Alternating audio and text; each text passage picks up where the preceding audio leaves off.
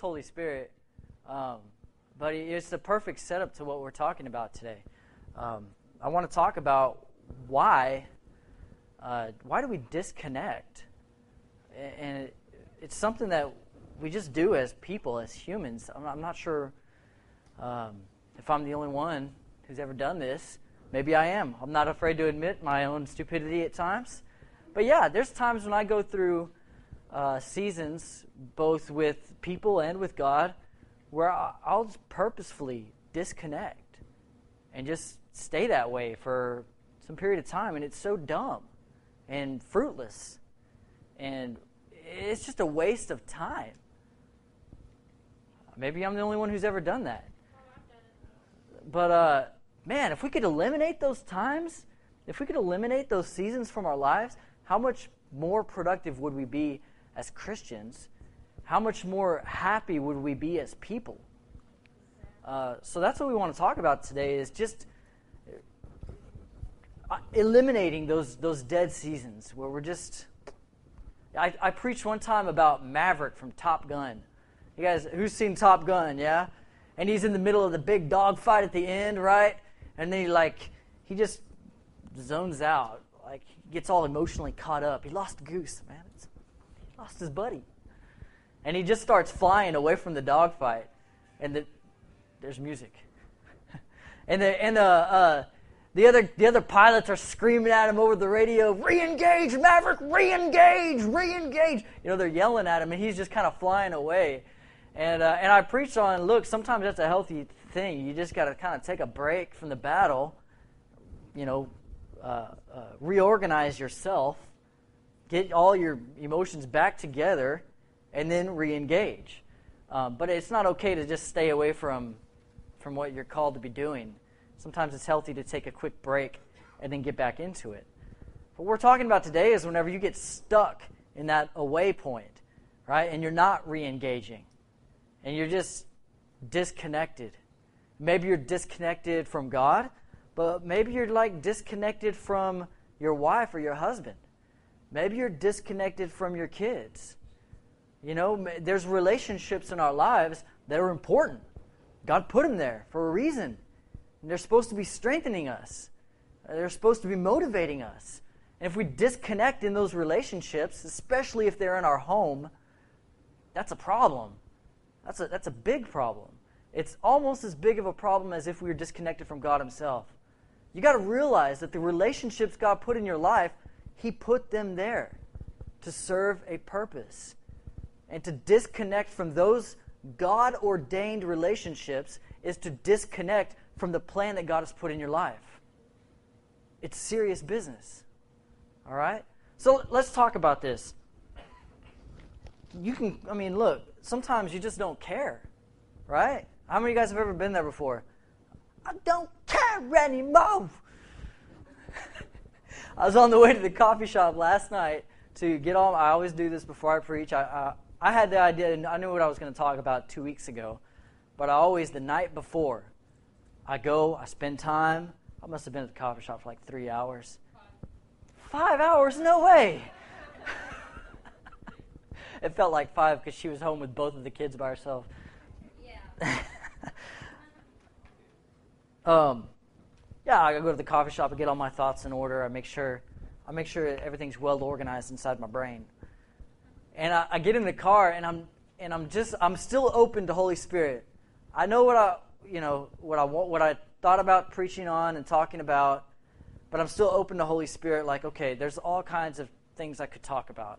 Even I was talking with Belinda before I left. I don't really know what I'm going to be talking about. I know what I told Jared I'm going to talk about, but I could change that. So I'll get in the car, and the first thing that comes on the radio is "I don't care anymore." I'm like, that's a stupid song. I change the channel, and the exact same words are in that song. I don't care. I'm like, okay, well, I guess that's what I'm preaching about. Whenever you just don't care. Sometimes you don't even care that you don't care. I know, I know I don't care. I don't care. All right?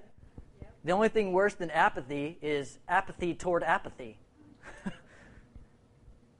Man, that's a that's a big problem. And uh, I would love to say that it doesn't happen to people, but it does. You could call it selfish. It is. You can call it calloused. Wrong. It is. But it happens. We all go through those times when we just don't we just don't care. How do we stop that? How do we get out of that? How do you fix a problem that you don't care about fixing? How many of you guys got work that you need to do at your house, right? Like I got a leaky faucet.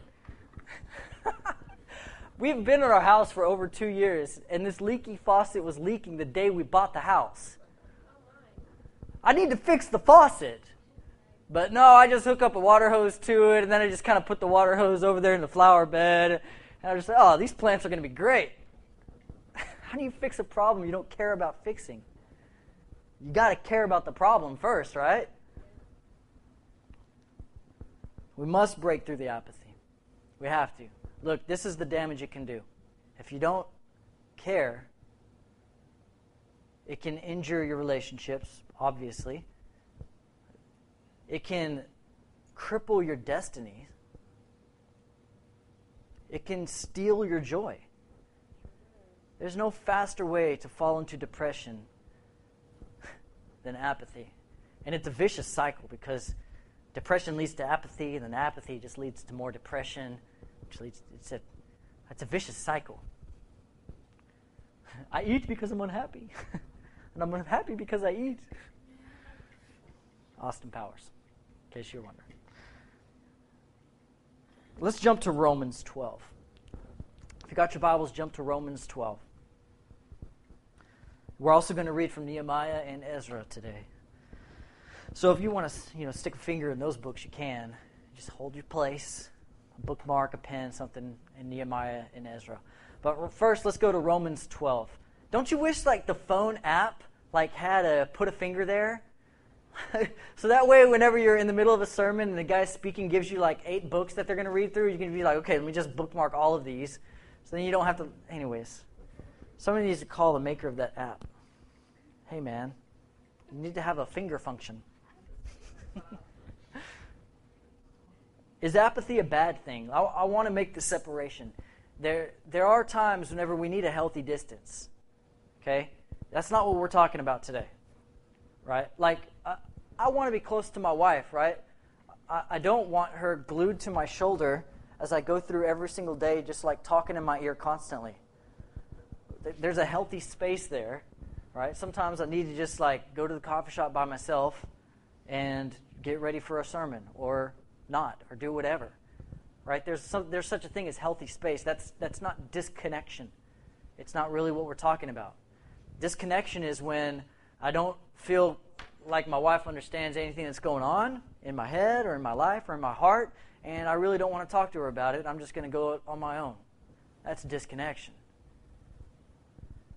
so when we talk about apathy we're not talking about just keeping an even keel like there's times in your life when you have highs and you have lows and you have an even keel and you're just like I'm not just I'm not going to get too happy, I'm not going to get too sad, I'm just going to keep an even keel. That's that's not what we're talking about. That's a, that's a healthy thing. Apathy is when you just really don't care at all. Having an even keel, you still care about stuff. You just don't let it you don't let your emotions make your decisions for you. But when you're apathetic, you really don't care at all. So it is unhealthy. Apathy, disconnection, whether it's with God or with people, it's unhealthy. Uh, let's read Romans 12. We're starting at verse 9. Love must be sincere. Hate what is evil and cling to what is good. Be devoted to one another in love. Honor one another above yourselves. All right, here's the key line Never be lacking in zeal but keep your spiritual fervor serving the Lord.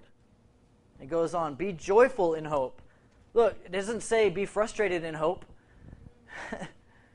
it doesn't it, it, says be joyful in hope. It doesn't say be nervous in hope like, "Oh man, I hope this check comes through." No, that's being nervous in hope. It says be joyful in hope. Hate what is oh wait, uh, patient in affliction, right? not accepting an affliction. Don't have a victim mentality, but be patient in affliction, knowing that God's going to change it. Be faithful in prayer. Don't just pray for the sake of praying. Pray because you believe something's going to happen. It's talking about putting uh, uh, uh, some reality behind what you're doing, not just doing things, not just going through the motions. Share with the Lord's people who are in need. Practice hospitality. Bless those who persecute you. Bless and do not curse. Here's another key verse Rejoice with those who rejoice, and mourn with those who mourn. Guys, you got to care. You got to care. If somebody else is happy, be happy with them. Don't just be like, oh, okay, that's good for you. If somebody is sad, be sad with them. Don't just be like, hope you get through that. You got to care. The Lord's telling us to care. Live in harmony with one another. Do not be proud, but be willing to associate with people of a low position. Do not be conceited. And it goes on and on. This, this is an amazing tra- chapter for just general Christian living. How do you act like a Christian? Go read Romans 12. Follow the instructions. But you get the idea that it's important to God that we stay connected with the people around us. It's important to God that we actually care about what's going on in other people's lives. So, what causes apathy?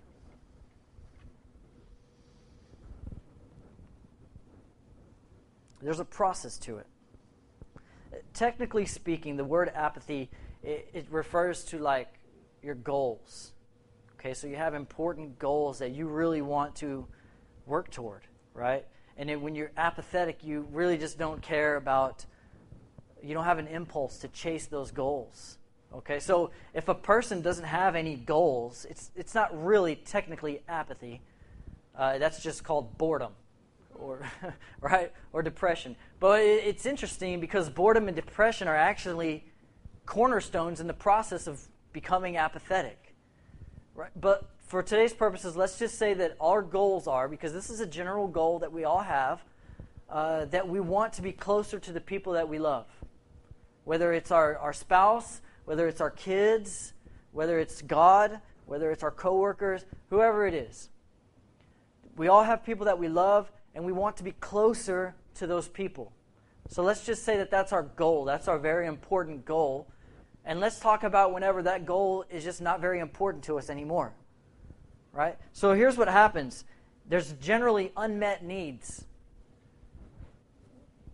In a relationship that spans through the course of years, uh, there are certain actions and affections that come and go. And sometimes they rise up into importance and they're very prominent in the relationship, right? Like when you first met your spouse, you probably held hands a lot, and that was really important.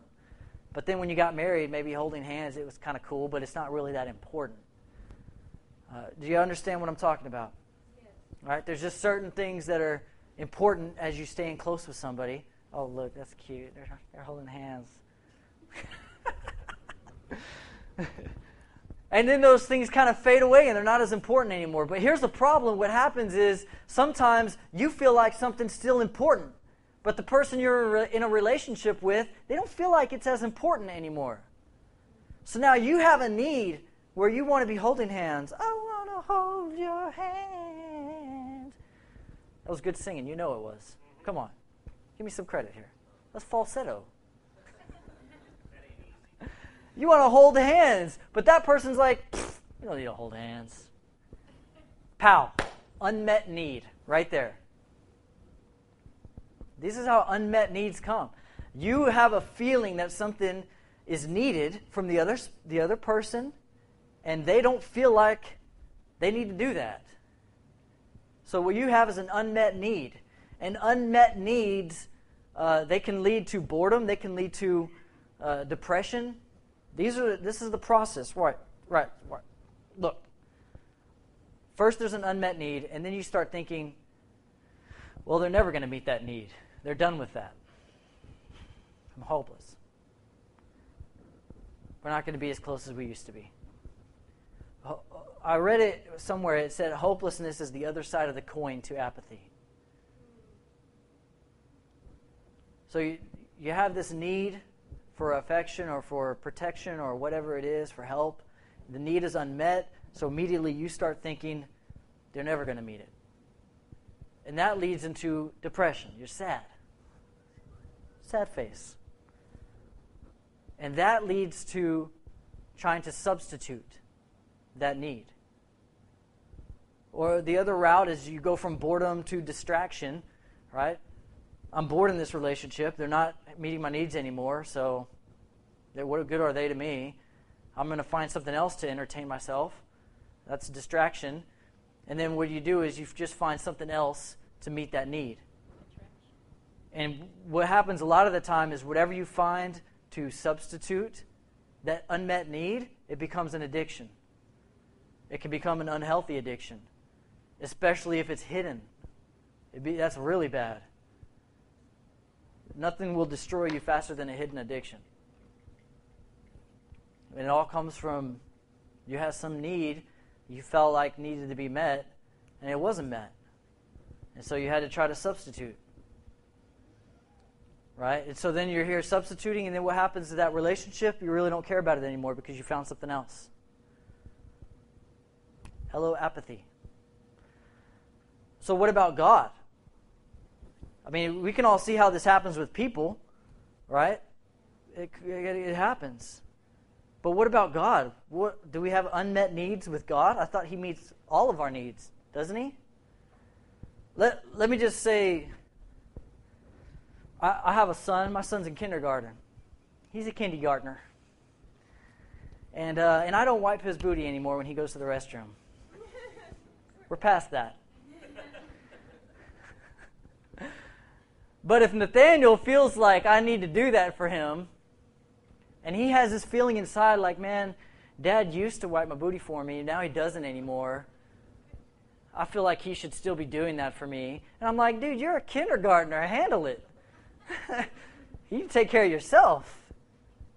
It doesn't matter who's right or wrong, the psychological impact is the same. He feels like there's a need there. He feels like that need is unmet. Pow, unmet need. So with God, maybe we feel like God needs to be meeting something, and God is like, look, you're a kindergartner, handle it. you're a grown up kindergartner. Come on. I feel like, here's a good example debt. How many of you guys have prayed, Lord, help me get out of debt? Help me get out of debt. Lord, I got to get out of debt. I got to get out of debt. Lord, help me, help me get out of debt. Meanwhile, you're still in basically the same debt, right? And then now you feel like, man, God's not meeting my needs.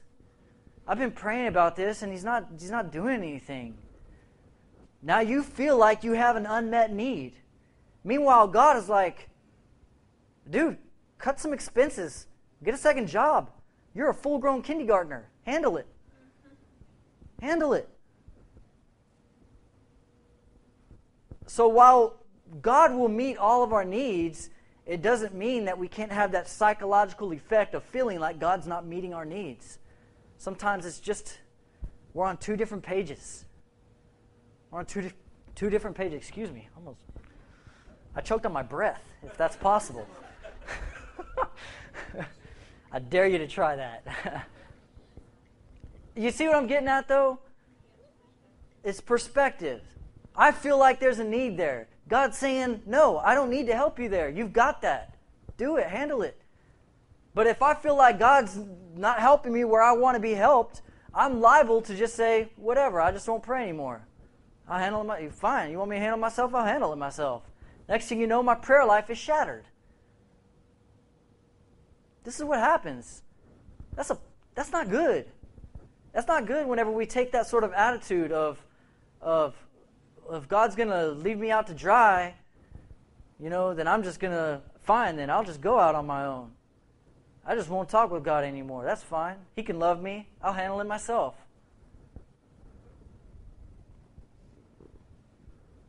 And then you come across a, a problem where you really do need God's help. and God really does want to meet a need.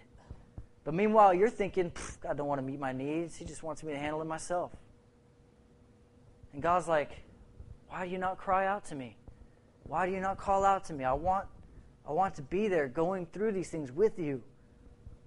I want to be connected to you. Jared says it all the time God wants no space between us. That's his goal. He wants to be glued to our shoulder. right? This is what he wants. You guys, think about it. If you're a guy, I know you've been here, where your affections were rebuffed. if you're a guy, I know you've been there. Girl, ladies, I don't know, but guys, I know it, it probably happened in high school, right? You sent the you sent the little love note like, you know, will you be my girlfriend? Check yes or no, and then you get it back and it's checked no. Where you wanted to be close, but the other person was like, "Nah, I'm okay." That that you have this like feeling of, "Dang, that stinks."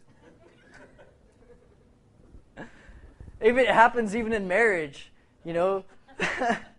it does. It does. It happens even in marriage where you're like, I'm married to you. We are one.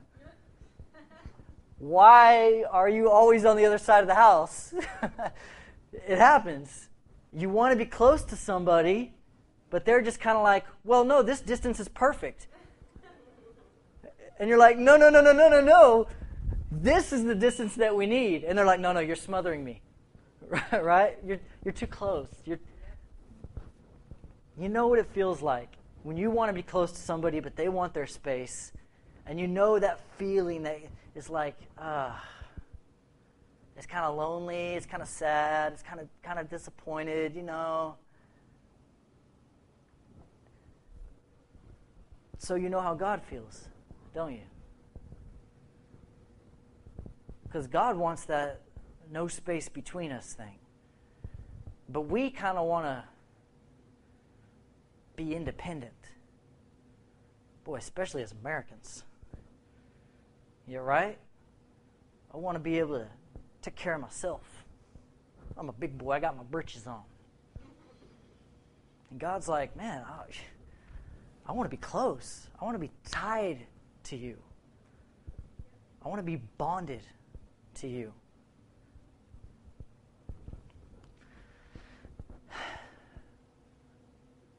when there's that sort of two different agendas thing going on, what happens is somebody stops caring. Somebody stops caring. It happens in marriage, like I said. You know, do you have the two different two different ideas of what's the perfect space. So either the person who's getting smothered or feels like they're getting smothered, they just stop caring and they stop complaining. Or the person who feels like they're so far away, they just stop trying and they stop caring. And it introduces all kinds of problems. And when we have that situation with God, He's not the one who stops caring, it's us.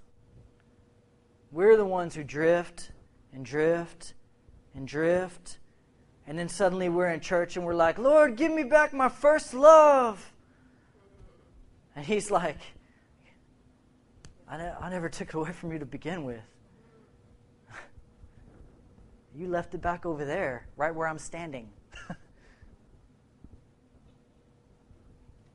How many of you guys have prayed that prayer? I know I have. We're like, God, give me back my first love. And then Monday morning rolls around and you're, you're the same as you were the previous Monday morning. Life. How, how do we how do we stop this cycle?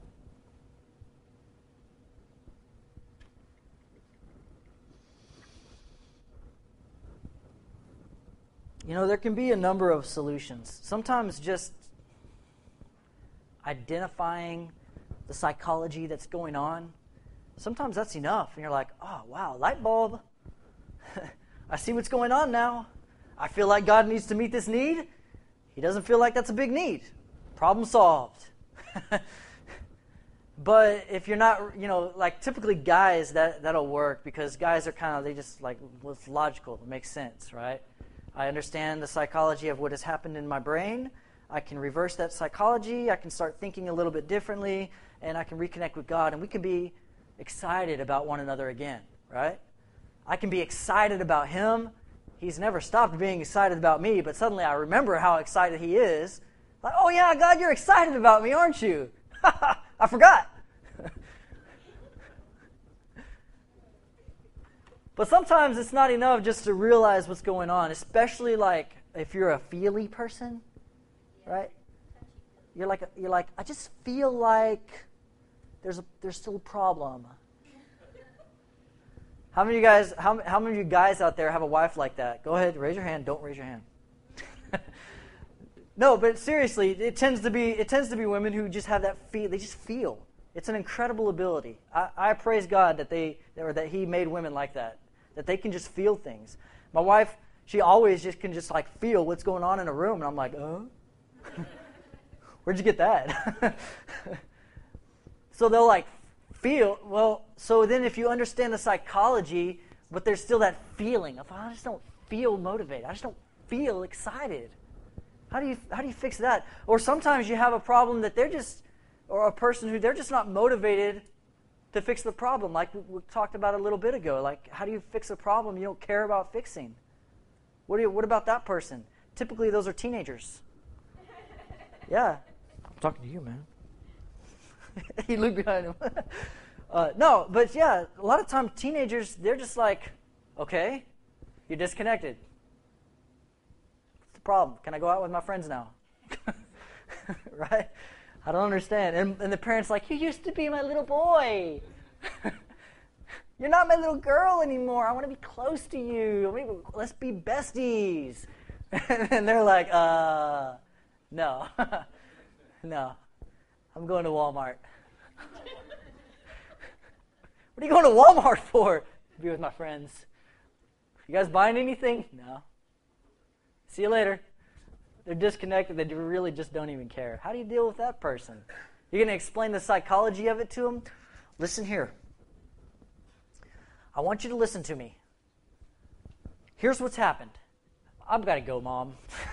right? They don't even have the attention span to really like hear what you're saying because they don't really care. They got other things going on. Look, my friends on Pinterest are waiting for me. or not Pinterest. Uh, enter your social media of choice. How's that? They're waiting for me. I've been offline for three hours. I'm starting to get texts from those people who know my number. so here's what you got to do. You have to find a different strategy other than understanding the psychology of things. That's that's good for some people. It's just not going to work for everybody. We're going to jump over to Nehemiah now. Nehemiah uh, chapter 2.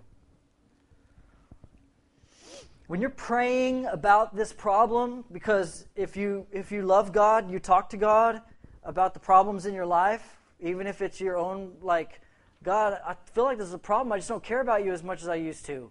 Talk to God about it. He's not scared, He's not intimidated.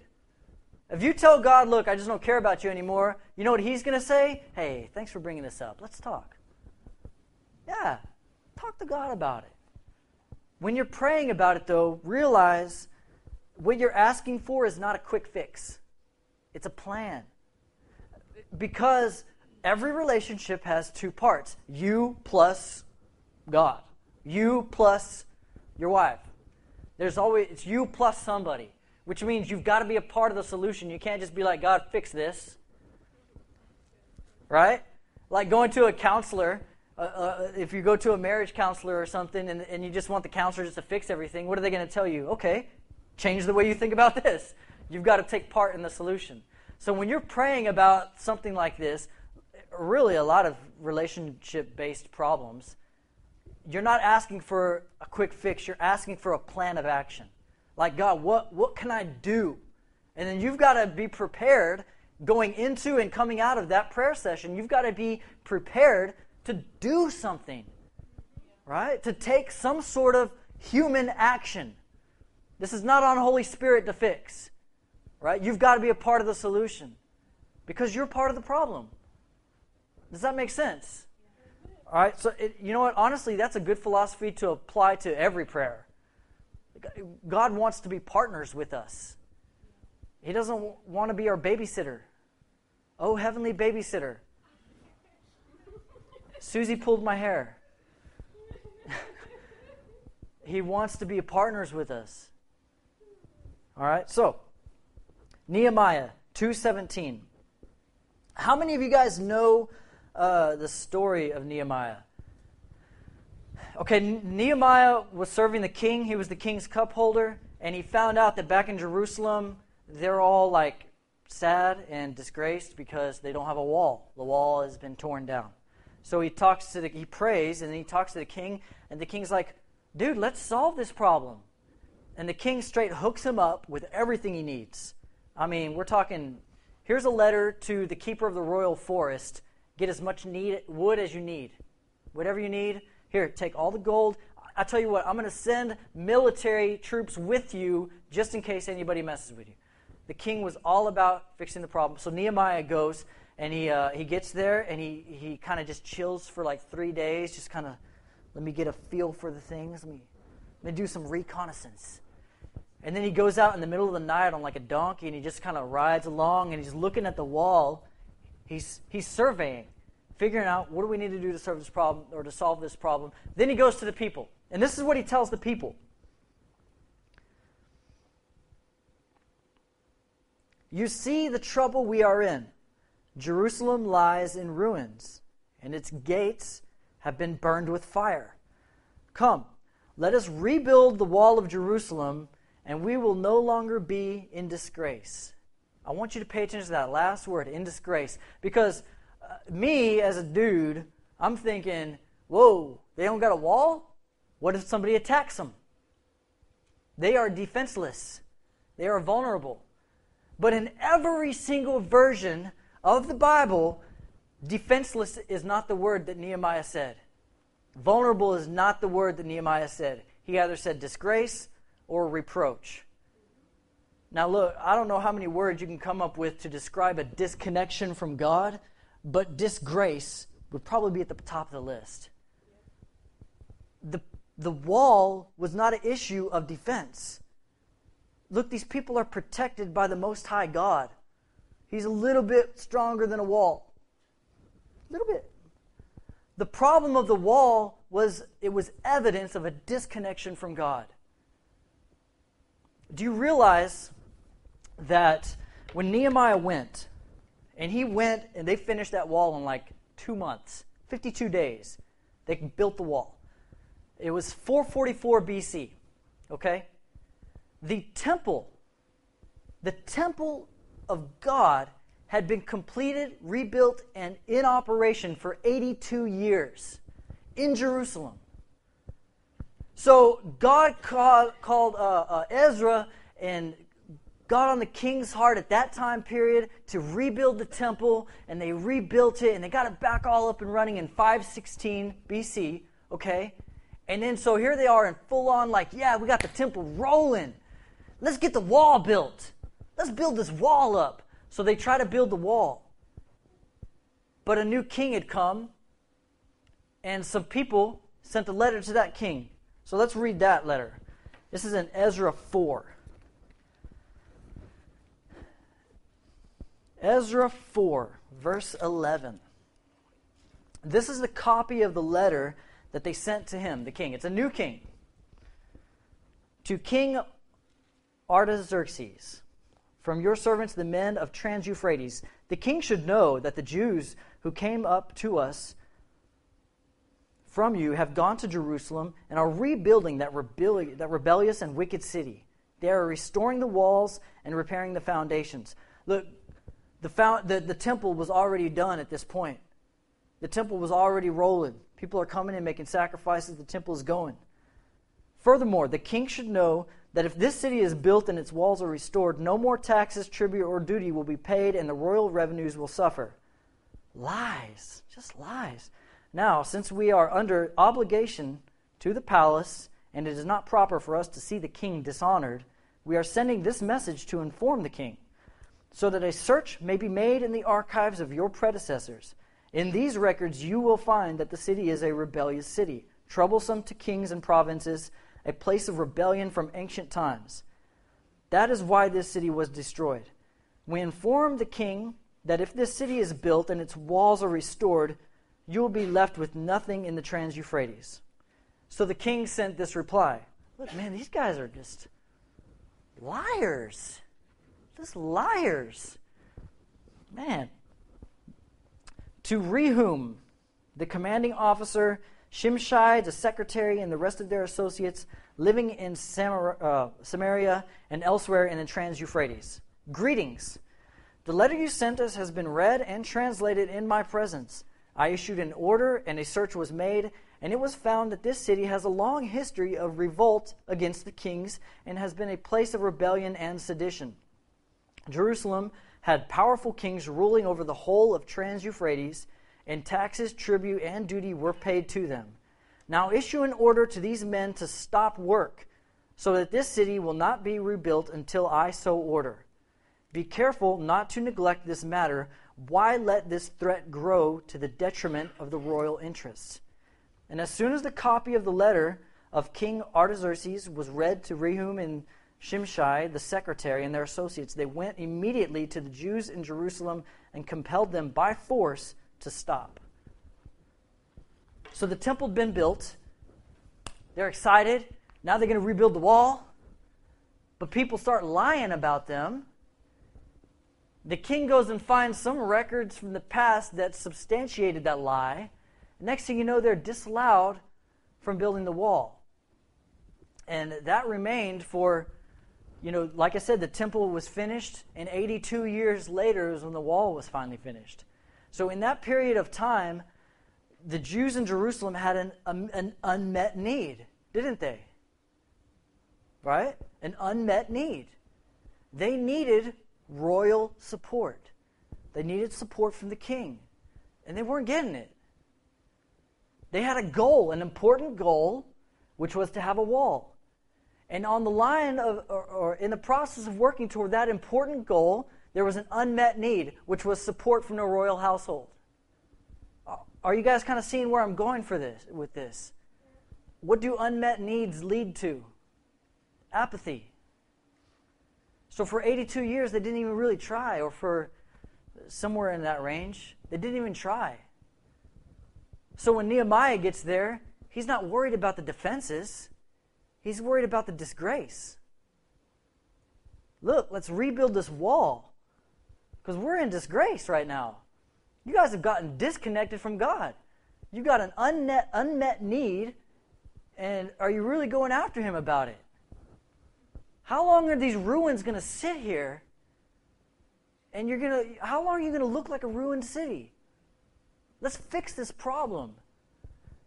The problem wasn't the appearance of the city, the problem was the people's heart connection to God.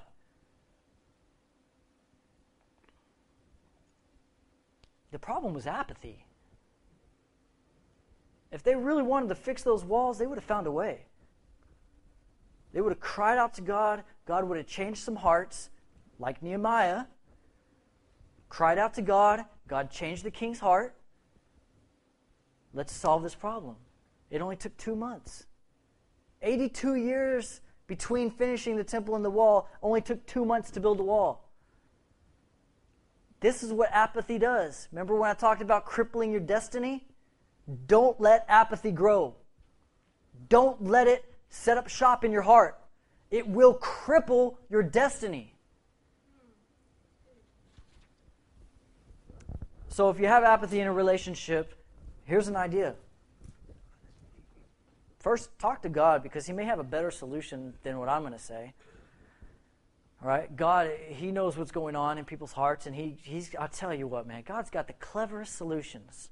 You got a problem, He will think of something that you did not think of, and He will just drop it right into your download, and you're like, "Whoa, well, that's a good idea." That's just so crazy it might work, right? that's just how God rolls. He loves coming up with the crazy stuff that actually works. But if we're going to think of this story of Nehemiah, Here's my recommendation if you have apathy or disconnection in your family and people just don't really care anymore, hey, build something. Build something. I had a friend in high school who just didn't have a good connection with his parents, right? And he was getting into all kinds of trouble. You know what his parents did? They said, "Hey, let's let's uh, let's paint your room. You can pick the color. You whatever you let's let's buy a new desk. Let's buy all new furniture for your room. Let's remodel your bedroom, and you can be in charge." And so it started this project, and he and he grew close to his parents through this project of remodeling his bedroom. Is that not cool? And that's not even that far fetched. I mean, just think about that for a minute. That's a pretty simple solution. Something about building a, project where multiple people have to be involved, something about that galvanizes people. It worked with the Israelites, the Jews in Jerusalem, it galvanized them. They came together. After the wall was built, they had massive revival. Go read the rest of the book of Ezra. And the, the way it's set up is, is the book of Ezra talks about the rebuilding of the temple and the revival. But in between that book took place the book of Nehemiah.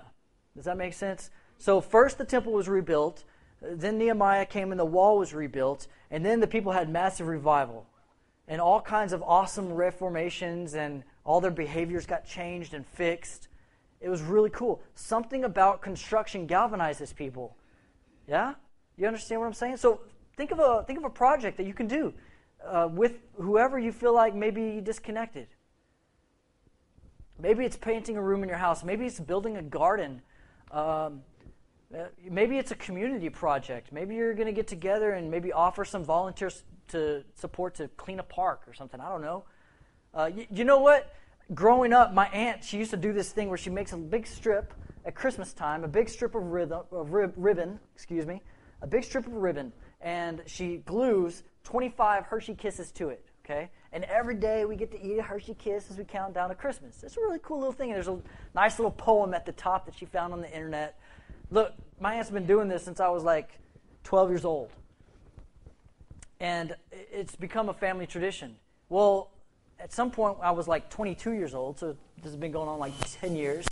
Whoa, dude, there's an alien here. So for like 10 years this has been going on, and my aunt's like, I don't want to do it this year. It's too much work. You know I? I was like, what? No, no, no. We got to have these ribbons with the chocolate countdown. We got to have that, Nancy. So you know what I did? I went with my brothers over to her house, and we all got together, and we had a big party of making these silly little ribbons. It's amazing how doing these sort of projects together galvanizes people. It creates connection. So Think about your relationships that you have. Talk to God. See what kind of idea He has. He'll probably think of something pretty cool, and you can grow closer to the people that you want to be closer with. Yeah? More importantly, talk to God about the areas where you've kind of just stopped caring about your own destiny. Maybe you've lost some motivation. Maybe you've lost a little bit of inspiration, like, I just don't feel like woohoo anymore. Talk to God. You know what He may tell you? Hey, let's build this thing. Let's do this. Let's just do this one little project that has to do with, with my kingdom. Let's just do this one little project that can contribute to, to my cause. You know, and He'll always think of something that you could get into. That's the key part of this. Find something that everybody could get into.